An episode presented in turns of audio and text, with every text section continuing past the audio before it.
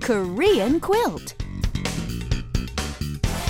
And it's once again time for KQ. Korean quilt. That's right. Now, here we are at Arirang Studios, and we're going to imagine we're in the restaurant, okay, Anna? Okay, once again. Uh, but you know what? I have no idea what's good here. 여기 뭐가 맛있어요? Mm, well, you know what? Everything is good, but our Arirang special is especially sumptuous. Today, our Arirang special is Korean grilled beef or bulgogi. 불고기가 맛있어요. I'll have an order of that then.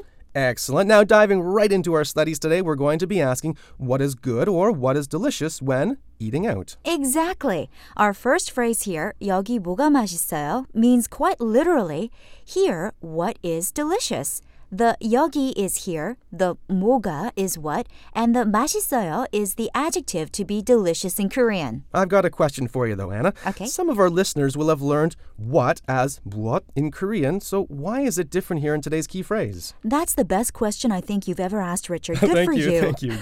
well, let me explain. 뭐가 is exactly a contraction from 무엇이. 무엇 gets shortened to 뭐, and then the subject marker ka is added to make it grammatically correct. you are absolutely awesome, Anna. Thank Now, how about we practice the sentence a couple of times for some pronunciation practice? Okay. What is good here or what's delicious here? 여기 뭐가 맛있어요?